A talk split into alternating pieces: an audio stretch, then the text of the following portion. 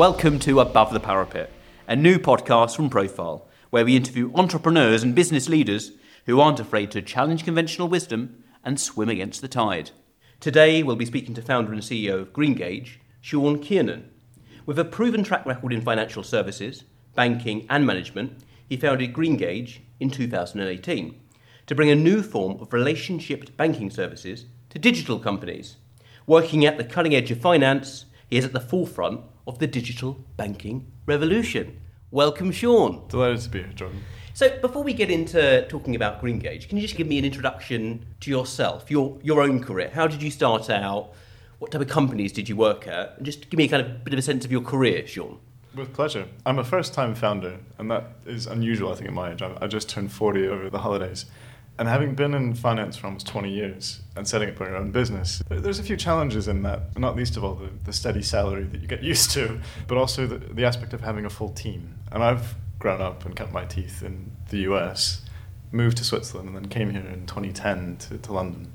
And throughout that journey, I've worked at Swiss banks and uh, now UK institutions and seen quite a wide variety of how things tick in different countries.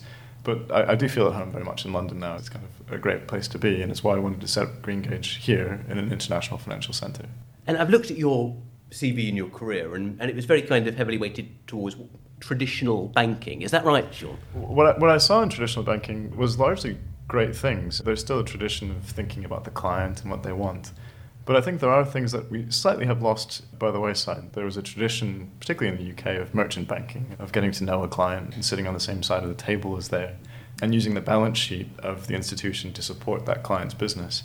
These things are tricky nowadays. And what I love and what we're trying to do at Greengage is open up these walls, if you will, to allow a client to access not just the firm's balance sheet, but the wider balance sheets that are out there. So this we call Web3 banking in the kind of modern parlance.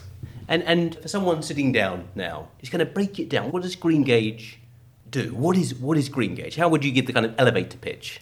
We do three things, and collectively we're aiming to what we call digital merchant banking. The first is e money business accounts. That allows us to do payments and cards for business, transactional banking essentially. That coupled with the tech stack that we built ourselves, primarily on Salesforce, the big, the big machine that a lot of us use, um, which is also a workflow tool. And the third thing, which is what I was referencing, which is a platform business. So we can help clients source funding for their business across a wide variety of debt instruments. And, and, here we hear fintechs coming out every day with something new. And we call this a credit library, if you will, of innovative ideas that for a particular business may or may not work. And it's our job to distill those and help a firm to navigate the tricky waters of what might be relevant for them. But in addition, our edge is that we get crypto, we get digital, we get all these new technologies around the blockchain space. And so we can bridge the traditional world of finance in sourcing funding and providing transactional banking services with what is this wild and crazy world. Um, and we see a lot in the press around crypto and DeFi and NFTs these are also sources of money. They come in different packages, obviously, but ultimately, as long as an entrepreneur gets the funding that they need for their business and it's clean and safe, that's that's our job to help them. And this is what has always struck me about the kind of the digital banking and crypto space. How there's lots of opportunities out there for SMEs and businesses, maybe to bridge finance, raise capital, but it's just so difficult to navigate. How do you make that more accessible for companies?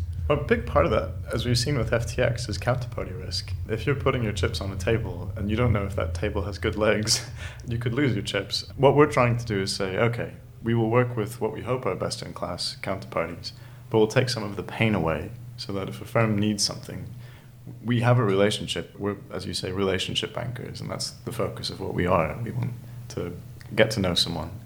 And in the future, and what I think are the only things a bank will really do, are have relationships and have data and organizing that data in a way that's intelligible for a client and getting to understand what is uniquely useful for them means understanding the risks that they have means understanding what makes them drive the business. Often businesses and i'm sure you know this being an entrepreneur yourself are different and each one ticks differently. Each one has individual people it's one of the things that excites me about banking in the way that we're doing it. It's not cookie cutter. So we're not attempting just to do tick box things. We're, we're working with the metaverse and we're working with places that haven't really been invented yet and finished. And that gets me out of bed and gets me excited. And this is what impresses me about you, Sean. Look at your CV. You were at Zurich and Credit Suisse. And there's this kind of perception that they're very staid and stable and, and comfortable. And you decided to make the choice to start something new and different. Was there a single moment where you said, actually, I'm going to try and do something different here, or was it a gradual process? I think most entrepreneurs do it because they're slightly frustrated with where they are.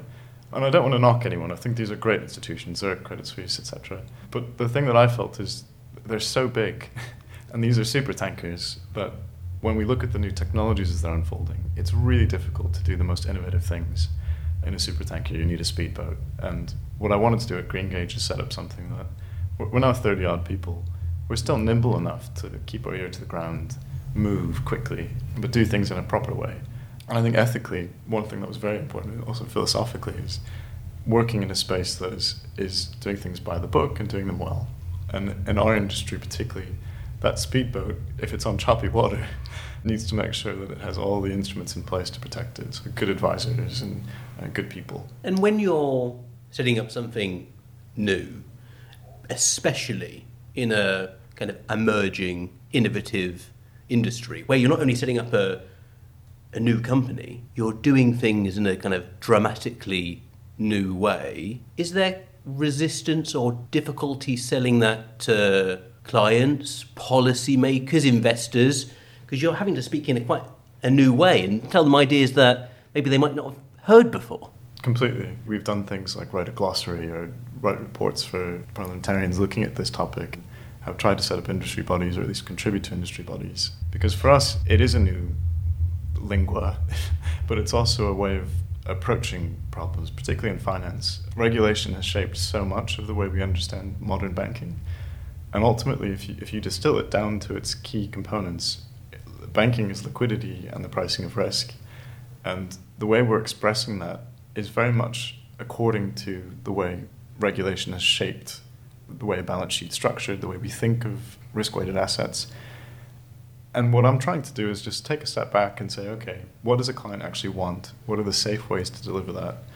The challenging thing is in a new space like this, there are charlatans and fraudsters, and you have to be constantly vigilant because even if someone presents as a credible actor, and we've seen that in this past year, a lot of firms, uh, particularly in the crypto industry more broadly, um, had institutional money, big investors regulation. Regulation isn't the be all and end all in terms of protecting people from risk. It's still down to intellect and counterparty understanding, experience, and even then, the macro conditions can turn against you. What we're trying to do is just bring that all together, form a coherent communication strategy. And I think when we talk about doing things differently, and we talk about crypto, it's obvious to go into a discussion of how crypto is challenging traditional finance. But actually, I think in many ways, Greengage is also challenging how crypto is conventionally done. If you look at most crypto companies or startups, or a lot of them, it's not very relationship led. It's kind of digital platforms where you don't even know who you're really interacting with. So, in many senses, you're kind of challenging how crypto looks and how it's done as well. So, how's it been kind of working with other people in the crypto industry? I think one thing that uh, has been most interesting to me is that crypto is perceived as this kind of monolith. You say crypto and you think Bitcoin or you think the speculative trading side. I, am most keen on the infrastructure play, the plumbing around how do we make payments more efficient so that people don't pay a tax every time that they transact to some third party that is providing quote unquote safety, whereas technology can remove a lot of the stress and cost that every customer bears we see China, who have set up later in a payments game, having a much more efficient payments infrastructure just because they've done it slightly later in the day when technology was around with phones, etc. And I think I'm also very keen on the market infrastructure side, where for a small business, for example, to bring a product to market for a security or a fixed income, uh, the costs to bring these are exorbitant in the current uh, way things are constituted. For a small business to raise, the costs are just too too high, hundreds of thousands if you're trying to raise a couple million, it doesn't make sense. Whereas if we can use these new technologies, and this is primarily the blockchain DLT, and I, I would say maybe less the crypto end or how it's understood, you can bring these costs down to something that is much more user friendly, and you can open up an asset class that we can tap the capital markets for getting money to small businesses exactly where they need it, where the banks really aren't doing it as much. And I think these broader infrastructure plays are exactly what we're seeing now unfolding. It's going to take time. And I think the speculative stuff has been great, perhaps, for raising public awareness of what this is, but it's also been super dangerous on the policy side. It's been very difficult for MPs or anybody working in, in, in government to, to get behind something when they see people that are losing money and not doing things in a responsible way. And we're having to slightly de stress those discussions and say, okay, yes, there is that. That's not us. That's not the people that we associate with on our end of the business. I think you've hit on something really interesting there. It, it triggered a thought in me. When we think about innovation and doing new things, I think you can kind of look at it two ways. You can start from the new technology and then say, how can we use this new technology? Or you can start with the client and say, what problem are they facing and how can we apply technology to that? And it sounds like you were in that kind of latter camp. You were starting with what's the problem the client is facing. Is that right? I mean, I think that's what we're doing. I think people often joked about blockchain that it's a, a, solution looking for a problem. I think there's tons of problems in financial services, and I don't think blockchain is the only way to solve them. I think it's a tool in the toolkit. At times it makes sense, at times it doesn't, and it requires a bit of discernment and pragmatism to understand where and why. But I do think it definitely has a place, particularly as we unfold this intersection, the era of convergence that people are kind of talking about between decentralized finance and big banking how do we give clients ownership of their data in an appropriate way? What open banking is doing for me is fascinating to unlock value for consumers and give them choice. And I think right now that's restricted to payments, but what we're trying to say is it doesn't have to just be payments, it could be a much broader source of transactional banking plus access to money. So you've had a very successful last couple of years. What are the plans? What are the objectives over the next 12 months or so? yeah, so? It, has been a journey. I think all entrepreneurs have. You have to kind of pivot slightly. Um, our big launch is the banking services, and that has been years in the making. We invested millions, and we're, we're very excited about that.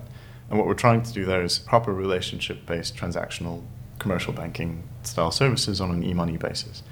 Um, and not many people do this today. If you want to have someone you can call and talk to, mm-hmm. and why we were so keen to have that is we want to get to know people. If we can understand your business, we can then offer better services. Mm.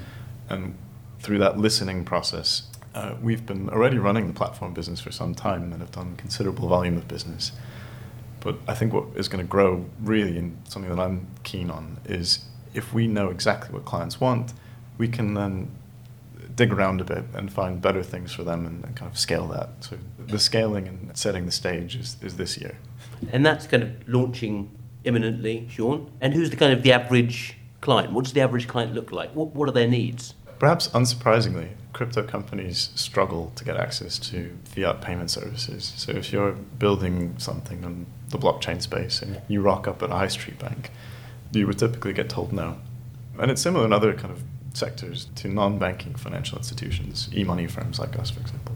The fees are generally quite high you don't necessarily know who the counterparty is as well. Um, and so our differentiator, we think, is we will get to know these firms and help them to get a stable pair of hands for their day-to-day banking services, but also then learn about them and their product set and bring that into our platform business. My dream is to get Greengage to be a proper and full market SME bank at small and medium-sized enterprises, because I think these are the firms that are struggling the most with current solutions. And crypto companies, digital companies will be our first cohort of clients, and we will always want them because they're at the cutting edge of technology innovation. But I think to bring these solutions to SMEs will help to resolve a lot of their problems. We'll also look at high net worth individuals, and a lot of private banks do not like transactional banking accounts. For us, that's a sweet spot. Each of these client segments could be served by what we're offering. And uh, again, we're not going to be tick box. So if there's something a bit unusual, we'll look at it as long as we can add value and make sure it's done right. It sounds like a fascinating year ahead. Thanks for being on the podcast today, Sean. It's been interesting to hear about your journey, and it sounds like you've got a lot of exciting things in the pipeline. And thank you all for listening. You can keep up to date with the latest episodes by following the podcast. Thanks, Sean. Thank you. You've been listening to Above the Parapet, a podcast from Profile. To listen to more interviews with entrepreneurs, go to your favourite podcast platform and search Above the Parapet. And if you want to find out more about our services, go to www welcome to profile.com. Thank you for listening.